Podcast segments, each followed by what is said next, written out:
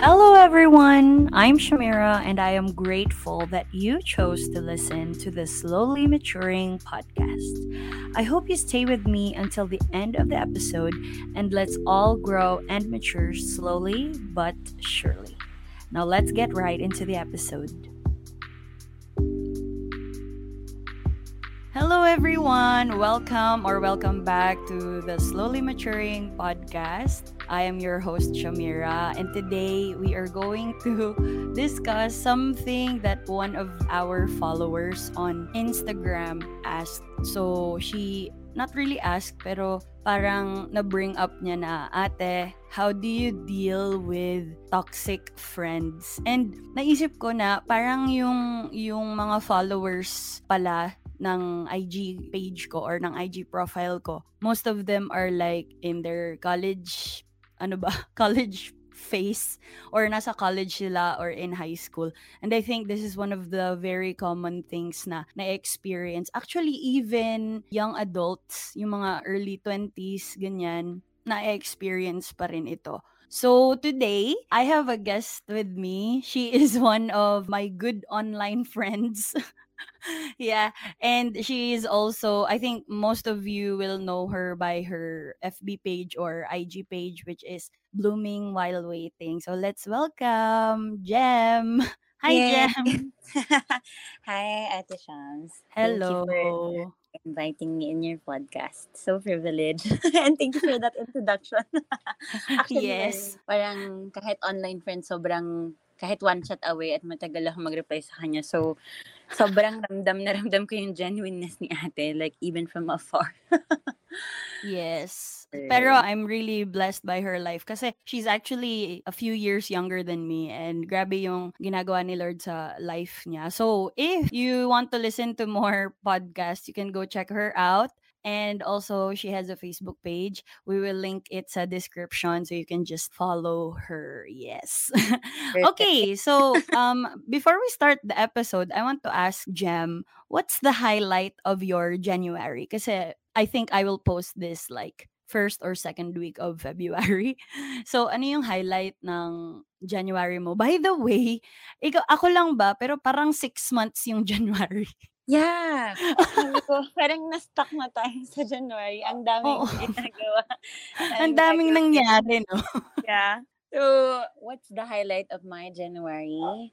I think it's really, it's been a lot. Especially parang naging focus ng January ko is about planning and church-related activities. So, yun talaga yung parang naging highlight ng January ko. But what made my January really exciting is yung, just to share, I have my one word this 2023. Usually parang ginagawa namin siya sa church or especially in our discipleship group where we will ask one another, what's your one word for this year? So that parang ayun yung word that God is asking you to do and to be in every aspect of your life. And what is my one word is faith. So parang sobrang na-highlight siya about having faith in the Lord. Kasi most of us, or I don't know if Ate Shamira can relate to this, na I like to plan. Ewan ko kung planner din si ate. I think so. Pero sobrang planner Oo, ako. puro drawing lang. Like, sobrang ma-plan ako na tao na parang gusto ko na i-schedule lahat. And when it doesn't go the way I wanted it to happen, I'm parang, I'm disappointed to myself. And then God asked me to have faith in me. Like, a faith calls us not to know every step, but really to trust the Lord in the stairways na pinapasunod niya sa atin in every aspect of our lives. So, yeah, that's the highlight of my January. God calls me to have faith in Him for the whole year. How ikaw din ba? Ate? Mag-share din ikaw. I think sobrang I think yan yung highlight ng ano natin no. I mean for me, I think nung end of 2022, yun yung lesson na gusto talagang i-emphasize sa akin ni Lord kasi medyo if if you listen to our episode together dun sa podcast ni Jem, makikita mo talaga yung ano, yung pagka-perfectionist. Ganon. And actually, this was my first episode. So, wow. Shameless plug. If you haven't listened to my first episode, that was about yun yun. Hindi Thank you for listening to this detail, episode yeah, of I the totally Slowly Maturing with your- podcast. With yours. If you Pero like this episode, please don't forget to rate us on Spotify actually and follow us on Facebook and Instagram. ba, usually, I would love to hear from you all. event mismo or Thanks again, nangyari. And I hope But you join you, me on the next planning, yun yung episode. highlight for you. So, Bye! I guess that's a unique answer. anyway, thank you, Jem. Okay, so ayun nga, as I was saying, we're going to talk about toxic friends today. And I want to ask Jem about her experience with toxic friends and what kind of toxic friends do we have. So maybe later we can also enumerate our experiences. Siguro, ano, iba yung toxic friends niya, iba din yung naging toxic friends ko. Ganon. So, Jem? even if I'm this young, but sobrang dami ko na ding experiences when having parang yun nga, toxic friends. Actually, I feel guilty na parang tawagin ko silang toxic friends kasi nga yun, even I have my own toxicity as well and we have our imperfections. But I think one of the, uh, it was just recent, sobrang recent niya. And it can be inside or outside the church, yung gantong klaseng hurt na uh, experiencing toxic friends. And sometimes, at first, we ask ourselves, tayo ba may mali? Or parang, we're, are we just being too emotional, too overthinking about the actions that we have received from them? Pero ang akin, yung una kong na-experience is parang, I felt left out.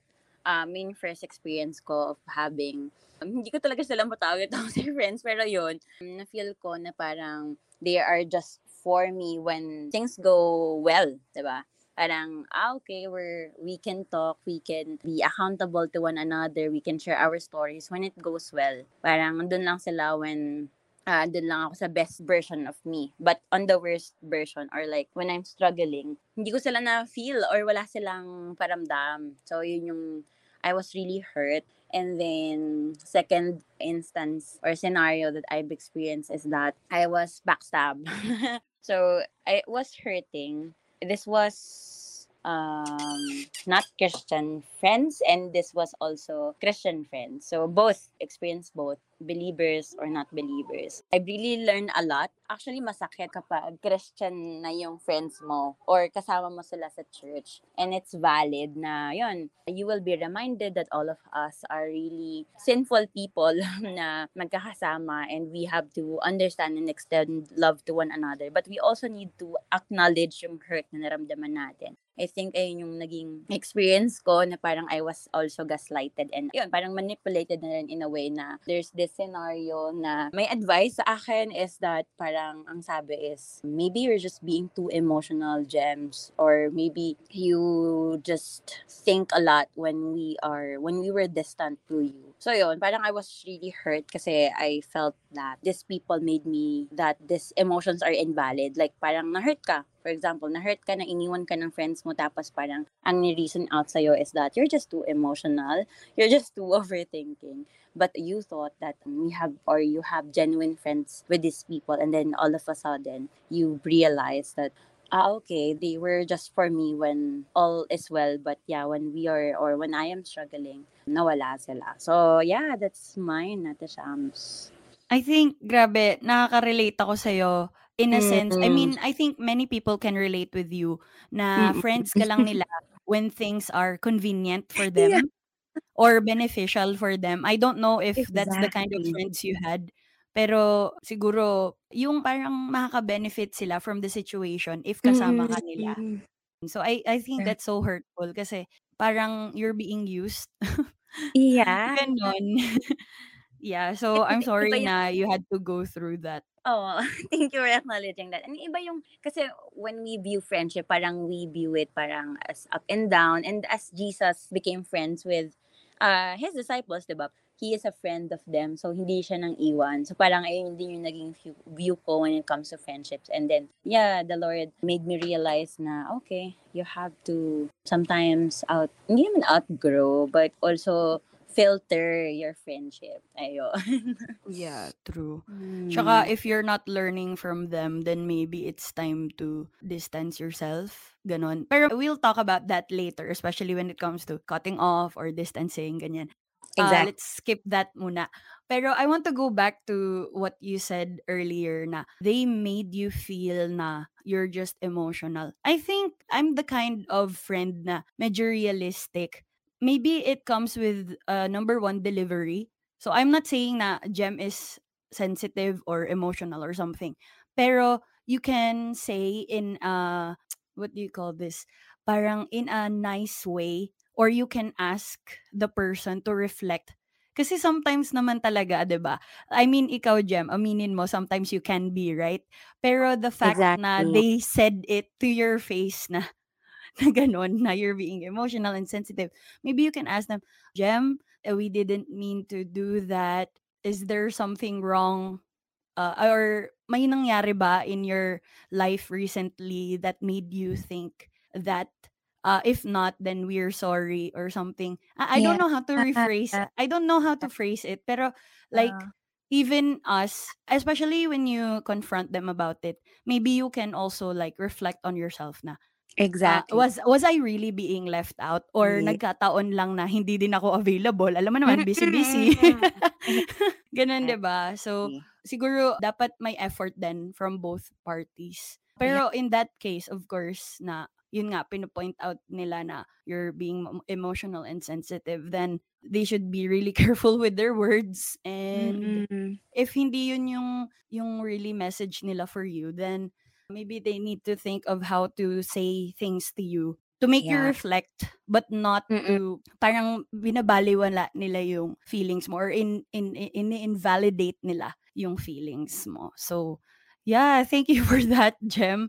And if you are going through or if you have gone through or if you're going through what Jem experienced, uh, we're just here for you and we're he- here to tell you maybe we don't have enough time or resources to reply to you or something. Maybe you won't even message us about it.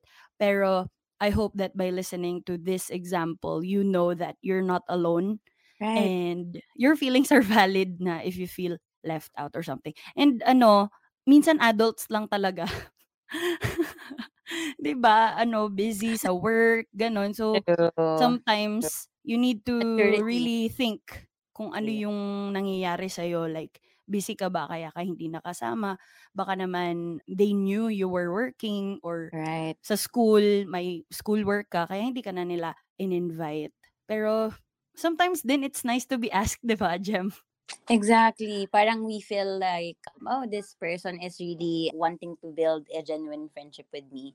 Or yeah, we Mhm. can also do the same. Kasi parang, yeah, we're ask, we're waiting for a follow-up or parang a question. Why not we go first, diba? Parang to establish Yeah, true. So, ano, siguro for friends, friendships na lang, siguro you can also do that.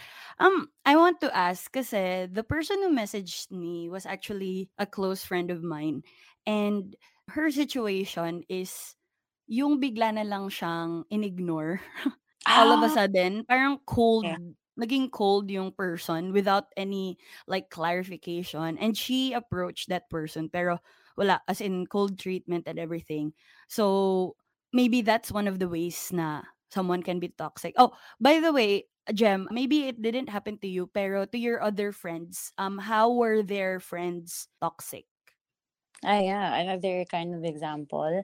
Mm, Yun, uh, chismisan or gossip naman. Oh, Sabi, sobrang ba pa- common na nito, pero dapat hindi siya common, 'di ba? Sobra, sobra. Like, makikita daw nila sa, parang ginagawan sila ng group chat, gano'n. Gano'n Oh. katindi. Like, gagawan sila ng group chat, tapos siya lang daw yung pag-uusapan. Or, parang, even inside the, may na, ah, may dinidisciple din ako, tapos parang sinabi sa kanya na, even in the workplace itself, naririnig niya na parang from behind talagang siya yung topic, diba? Mm. Tapos parang, ano pa, kind of toxicity. For me din na, parang ito, yung, I'm not sure if, I think hindi pa siya ganun ka-use yung gantong term, yung spiritual bypassing ate. Anong Yung- ano ano yung spiritual bypassing? Ah, first Yeah, time ko yun marinig actually. Yeah, actually ano lang siya, sa mga nababasa ko lang din siyang book and psychology and theologian authors din na uh, spiritual bypassing is using yung Bible verses to like really have Oh no. parang make it as a band-aid to the wound of the person. Like parang ah! yeah. oh ganon. no. It's considered toxic kasi parang grabe naman. Parang, alam mo yun, parang tinapalan mo agad ng Bible verse yung one. Like, for example, the, the person is really struggling mentally or emotionally. Tapos parang sabihin Mm. mo, the Lord is with you. He will be with you wherever you go. Parang ginamitan mo agad ng verse. Parang, uy, masakit yon Actually, for the person, parang, actually, he Mm. knows it or she knows it, yung ganong verse or ganong idea. But the person is really longing for yung really journeying. Yeah, journeying with the person, making the person feel that he is being listened to, di ba? So yun, ate, Mm-mm. yun yung mga different kind of I think that's not not only is that toxic, but also that's blasphemous. Kasi Yeah. you're using the word of God in a wrong way to your Mm-mm. advantage. 'Di ba? Parang tapal na lang. Okay, ayoko nang marinig yung dama mo. Yeah, Ito, ganun. tapal verse. Kasi I think your friend is scared of God. I mean, that person reveres. God. Tapos you're using God and His word na, ay, pag sinabi ko tong verse na to, hindi na siya aangal sa akin. Parang Mm. ganun. And that's so, sobrang sama ng ugali. I'm so Yes. sorry. Pero like, I mean, hindi naman tayo perfect. Pero, ako natatakot ako pag nagagawa ko yan or naiisip ko pa lang. Same, same. Parang tumataas yung balahibo ko. Naiisip ko pa lang siya. Kasi pag masama yung ugali mo, wag mo nang idamay si Lord. Di Mm. ba? Or ayun, parang wag natin talaga gamitin agad yung Bible verses. Yes, true. It can be used in a proper context and proper timing. Hindi siya yung parang pang band-aid sa mga tao na nagwo-wound Mm. emotionally. Yun din, Yeah, actually, to, true. to encourage right, um, who are listening right now in this episode that, ayun, there's really a proper way of encouraging a person not to feel like, oh, this is the Bible verse, you should just know it. And ganon.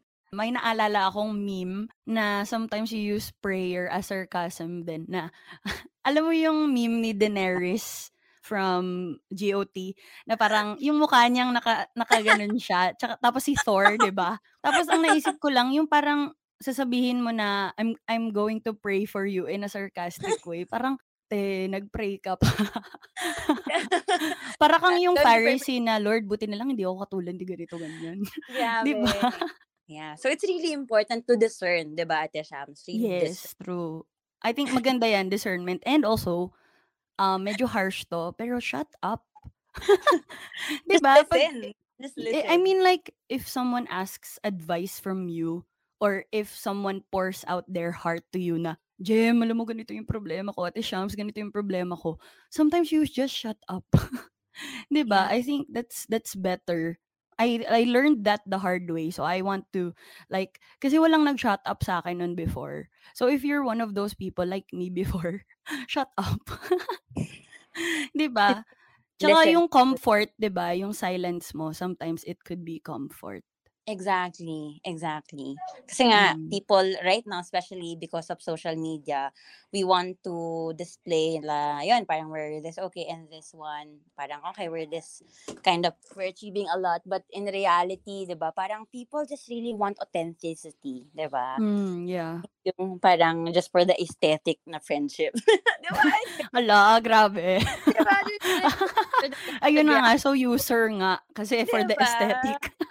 Mm, sabi, may narinig ako rin about marketing naman na parang people right now on social media want authenticity rather than the aesthetic of the post. Kasi, yeah, Mm-mm, we're just true. really longing for genuine. Tsaka going back dun sa authenticity na sinasabi mo, minsan wala ka naman din talagang ma-advise, di ba? Kasi you don't know it all.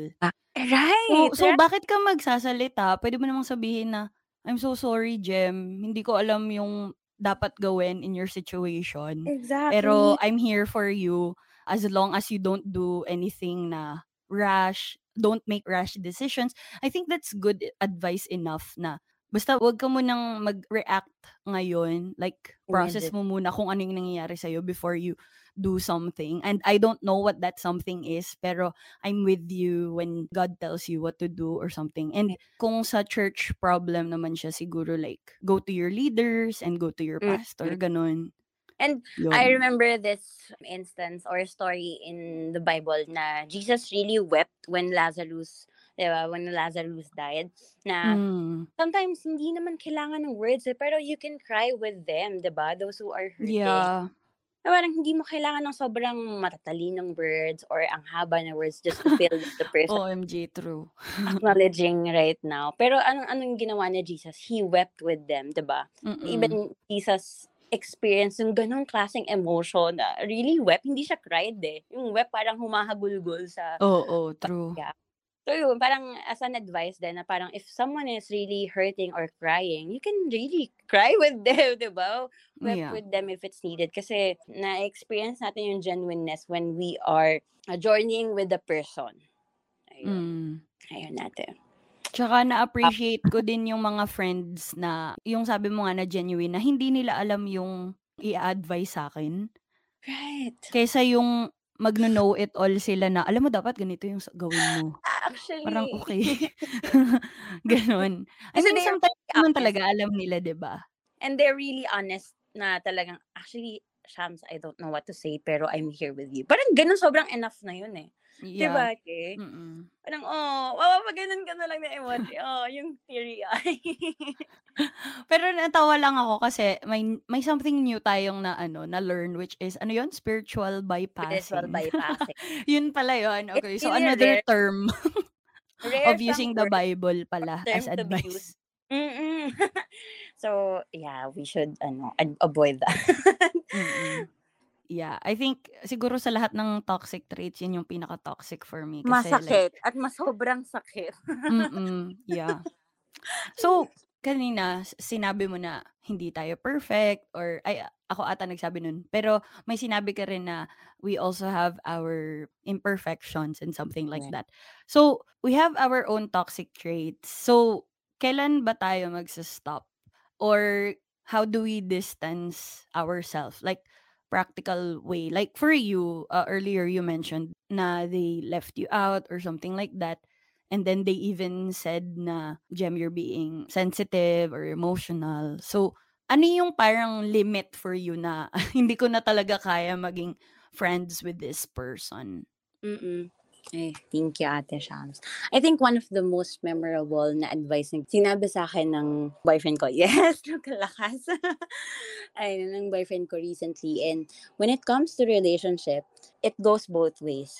Na kapag nag-give up yung isa doon sa relationship, it won't work anymore. Kasi relationship, it goes both way na dapat both of you are really willing to struggle really willing not to give up that kind of friendship or relationship and really willing to understand and extend forgiveness to one another.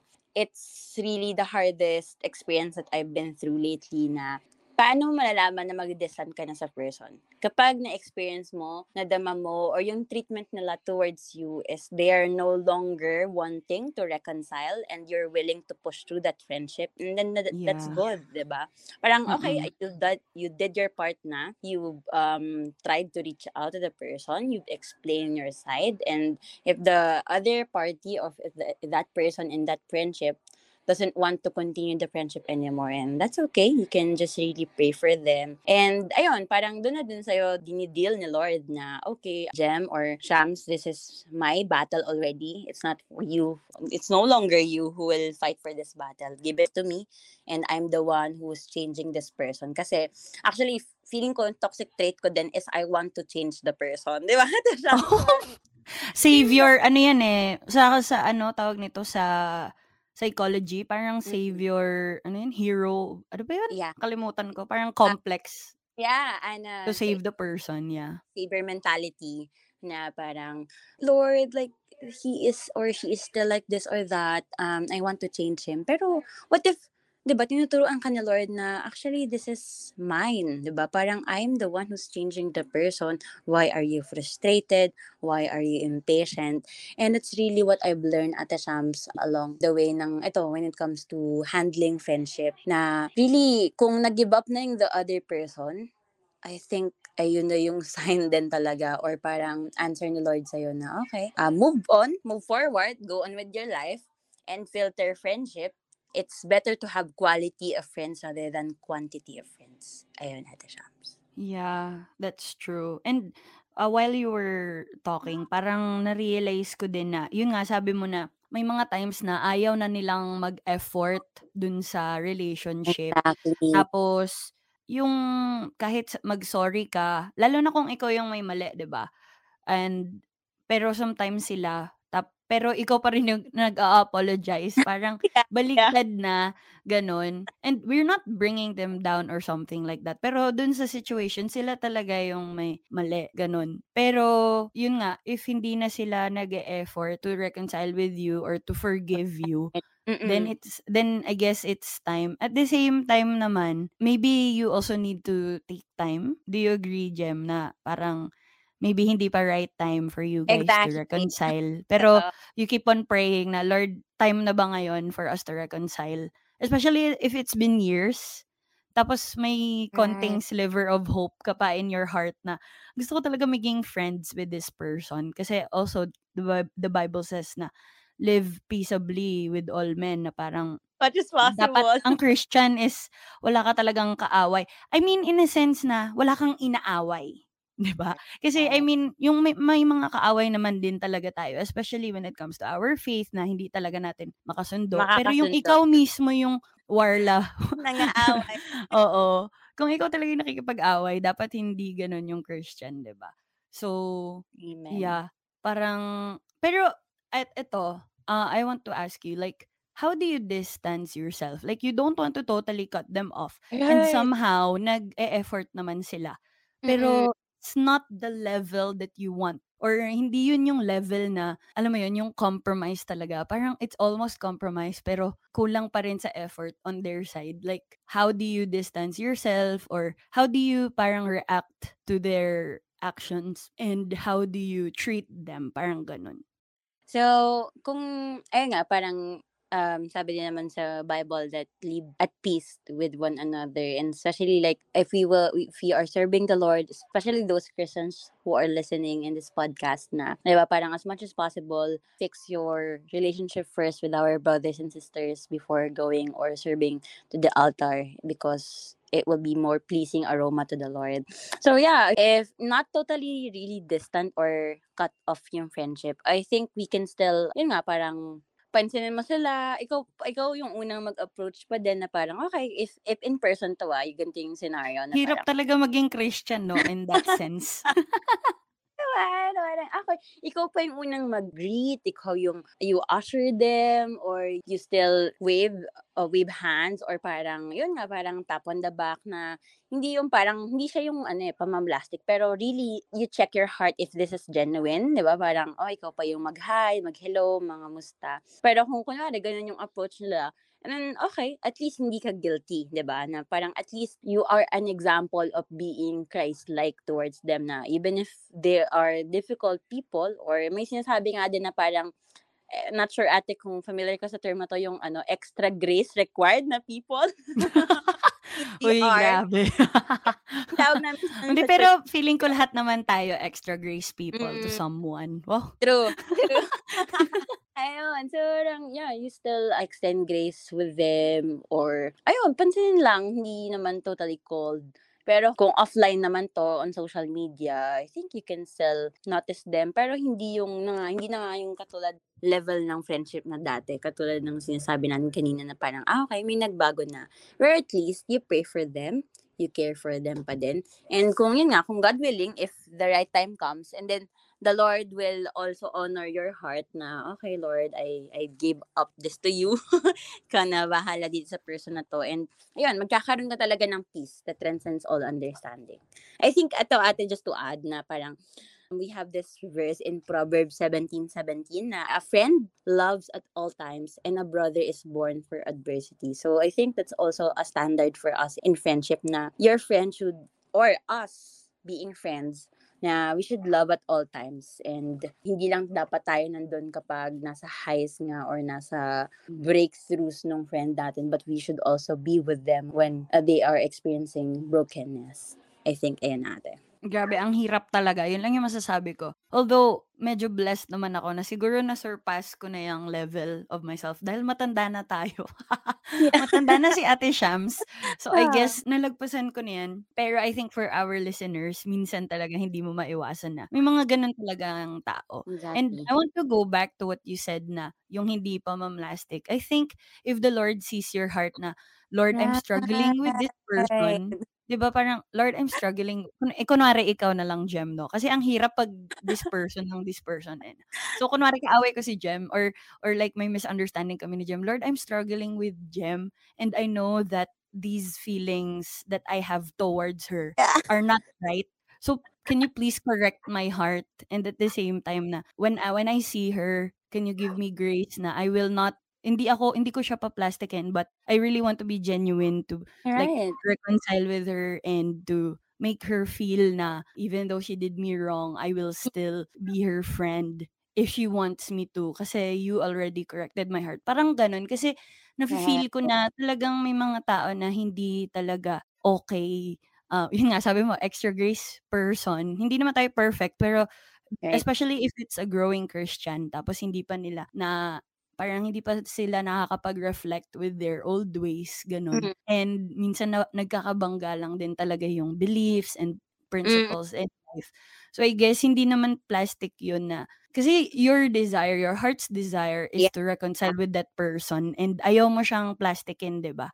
So, I think most of the time, ah, in God's will na He will permit na maybe for some time na hindi talaga kayo maging friends. But if you constantly pray about that person and para kasi ang hirap ang hirap hindi mahalin yung tao 'di ba nga sabi sa I think I saw this on Facebook or something na mahirap ipag-pray yung isang tao or mahirap plastikin yung isang tao na pinagpe-pray mo. Exactly. So so if you bring that person in your prayers, parang nagi for for some reason, the Holy Spirit also changes your heart na, oh, dapat hindi ganito yung feeling mo towards her but you love that person. So, I guess that's one of the things that I want to share with our listeners. Kasi ako din may struggle ako diyan. And for the longest time, Lord, ayokong i-disobey ka. So, please do something about this. Kasi Right. wala na akong magawa eh. I'm so helpless as a human being. So, sabi ko, Lord, correct my heart. Kasi ayokong ayokong magkaroon ng feelings na ganito towards that person or kahit kaninong Right. person. Mm. And yun, lalo na in Hmm. social media kasi may may Yeah. jealousy or ewan ko ba, parang competition, Mm. gano'n. Pero for some reason, yung iba mong friends, hindi ka naman naiinggit pero for that person parang sakit na sakit na yung ulo mo na, bakit why does that this person have this impact on me, gano'n. And Mm. sometimes Hmm. nare-realize ko na, ano ba 'to, ginagamit ba 'to ni Satan, ah, Yeah, yeah, yeah. distract my heart or something, gano'n. Kasi ay ngayon social media is a battlefield talaga. Especially ano Amen. kasi, uh, we're preaching the gospel online. Tapos Satan is also like attacking us kasi he doesn't want us to post, he doesn't want us to have this podcast and Yeah. everything. Hindi ko Ah. na-realize na sobrang ganito pala yung toxic friends mo and also Mm. yung nare-realize ko for my other Mm. friends, gano'n, na we really need to talk about these things kahit medyo adults na tayo kasi hindi naman measure yung age natin na may Yeah. maturity, 'di ba? Amen. Yeah. So, thank you for that, Jem. Grabe. Ang dami kong natutunan sa'yo, ah. Extra grace tsaka yun, spiritual Spiritual pa bypassing. Oo. Okay, so let's go to our last part of this episode, which is what is your advice for those who have toxic friends? I, I maybe you can give Mm. one for each. So I'll give you like my maybe two or three categories. So number one is for manipulative friends. Mm. Number two is for hurtful friends, like yung deliberately kanilang sinasaktan. Oh, And yeah. number three is yung clueless friend in a sense na hindi nila alam na nagiging toxic sila. And Yeah. how do you deal with these people? I think first, dun sa first scenario is that when you encounter manipulative people, you stand your ground, really. Because these people, oftentimes, they have this, hindi naman parang to generalize, pero narcissistic personality that they're always right. Kasi nga, kaya yung outcome is nagiging manipulative sila because they will make you feel like, oh, I'm the boss here in this friendship. So, what I will advise is to stand your ground, really have your own standard, belief, and principles as well in life. And if ever, if really necessary, kung sa tingin mo hindi ka na natutulungan na to spiritually, emotionally, mentally, yeah, you also, you can have that kind of discernment na rin to ask the Holy Spirit if that friendship is still necessary for you to continue or to also, ano na, um, cut na or be distant with the person because it's really affecting you emotionally or mentally. Yun kasi yung different, ano na eh, parang different level na siya ng pag-manipulate. So, second naman is yung for those friends who hurt you, may be intentionally or, ayun nga, unintentionally. Kung na-hurt ka nito based on verbal or physical, you can tell them kasi nga you have built um friends naman na or relationship with these people you can tell them honestly that friend actually we appreciate the friendship or you being with me but I was hurt by this through this and yeah ano sandwich approach 'di ba? Uh, positive negative and positive again. So constructive criticism. And if the other person accepted that or apologized to you and then continue. But if the person is resentful or not willing to accept yung sinabi mo. And that's for you also to discern na, should I continue, Lord, to have these friends with me? Are they helping me spiritually to grow? Or are they still hurting me in this kind of area? So, third naman is for those people who are clueless that they are hurting you. Actually, ito yung hardest part kasi it can be a blame game eh kapag clueless sila na parang, oh, it's your fault. Diba? Parang, oh, wala. Parang, I'm not totally guilty that I've hurt you. Kasi clueless nga, diba? And I've experienced this.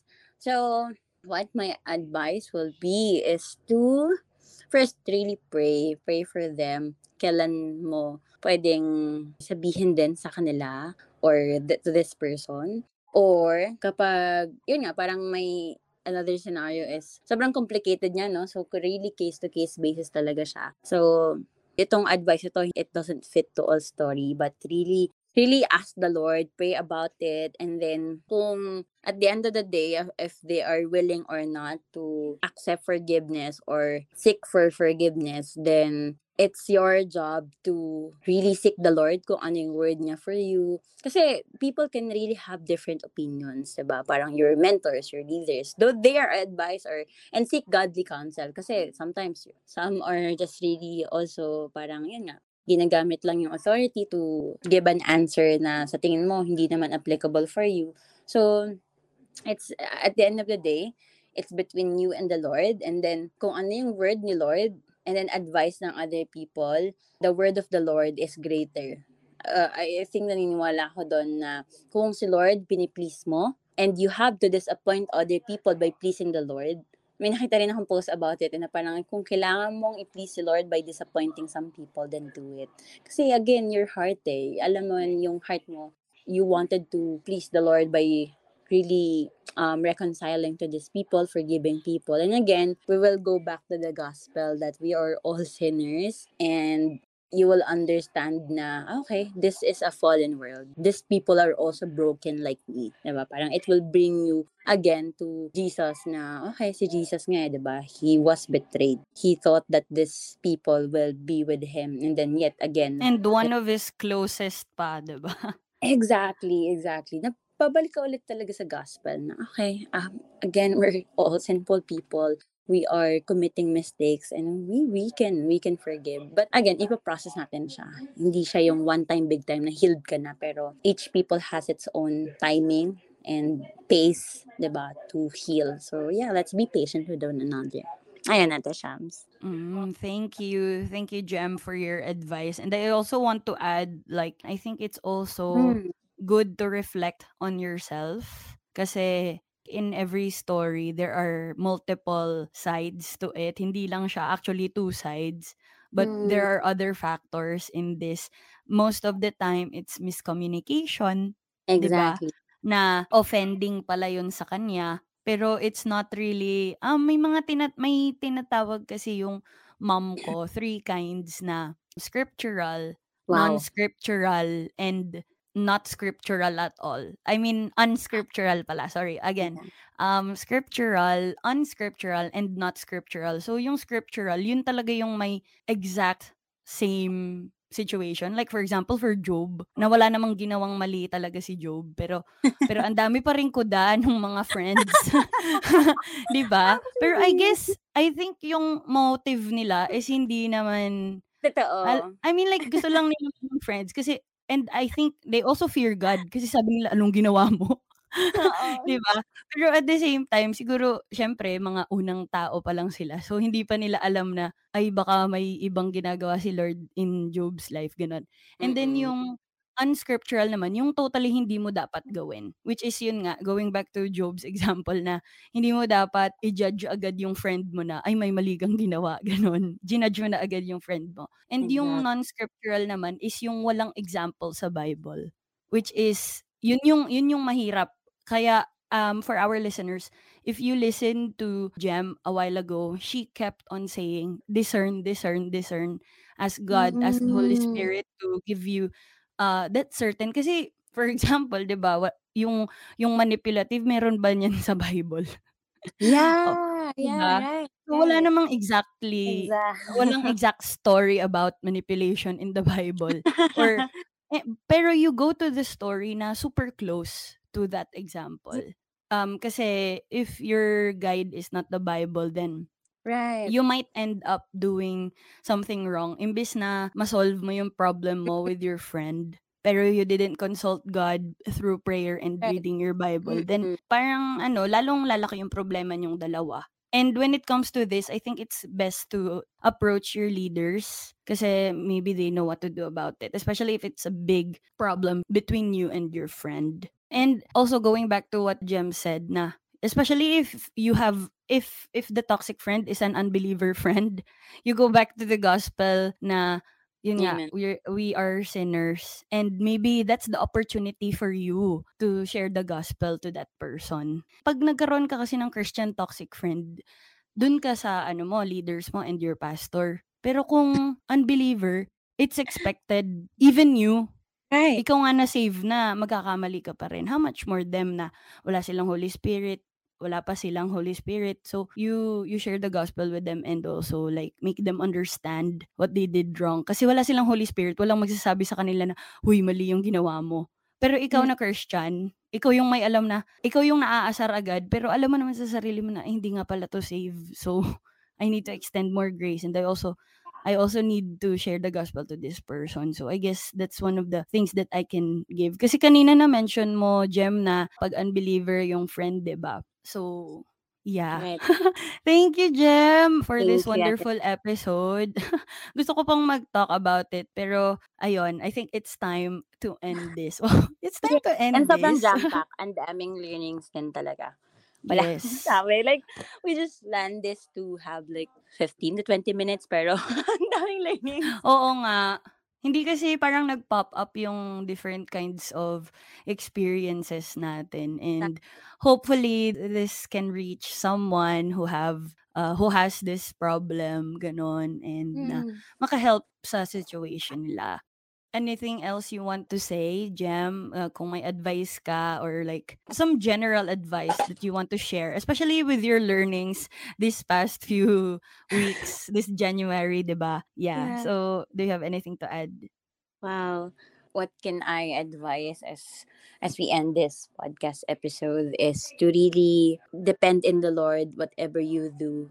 I think yun talaga yung pwede nating i-apply in every aspect of our lives that we can really depend on the Lord, not based on our emotions, not based on our thinking, pero seek really the word of the Lord. And everything will really follow. I think that's the best as advisory in this season so that we can flourish and we can be successful the way God wants us to be successful. Yes. Thank you, Jem. Thank And you. of course, don't forget to follow her sa kanyang Facebook. May TikTok ka ba, Jem? Ah, dati, pero naging na ako. so, yeah, I have my Instagram at Blooming While Waiting as well as on Facebook, Blooming While Waiting, or my account, Jemima Ramos, as well as on my podcast soon. soon. Thank you, Ate Shams. I am so privileged to really learn and journey with you. I think I can also share this and also plug Ate Shamira's Facebook or Instagram. Ikaw din, ate. What's yours? yes. Ayan. So, uh, you already know it's slowly maturing. So, just search it. And I hope you follow this podcast as well as Gem's podcast. Go listen to Mm. her old episodes while she's brewing something new. Nax. Ayan. And thank you again, Gem. Sobrang na-appreciate ko to. Kasi busy yan si Gem. Ang dami niyang church activities, which I understand naman. Especially if And it's so church.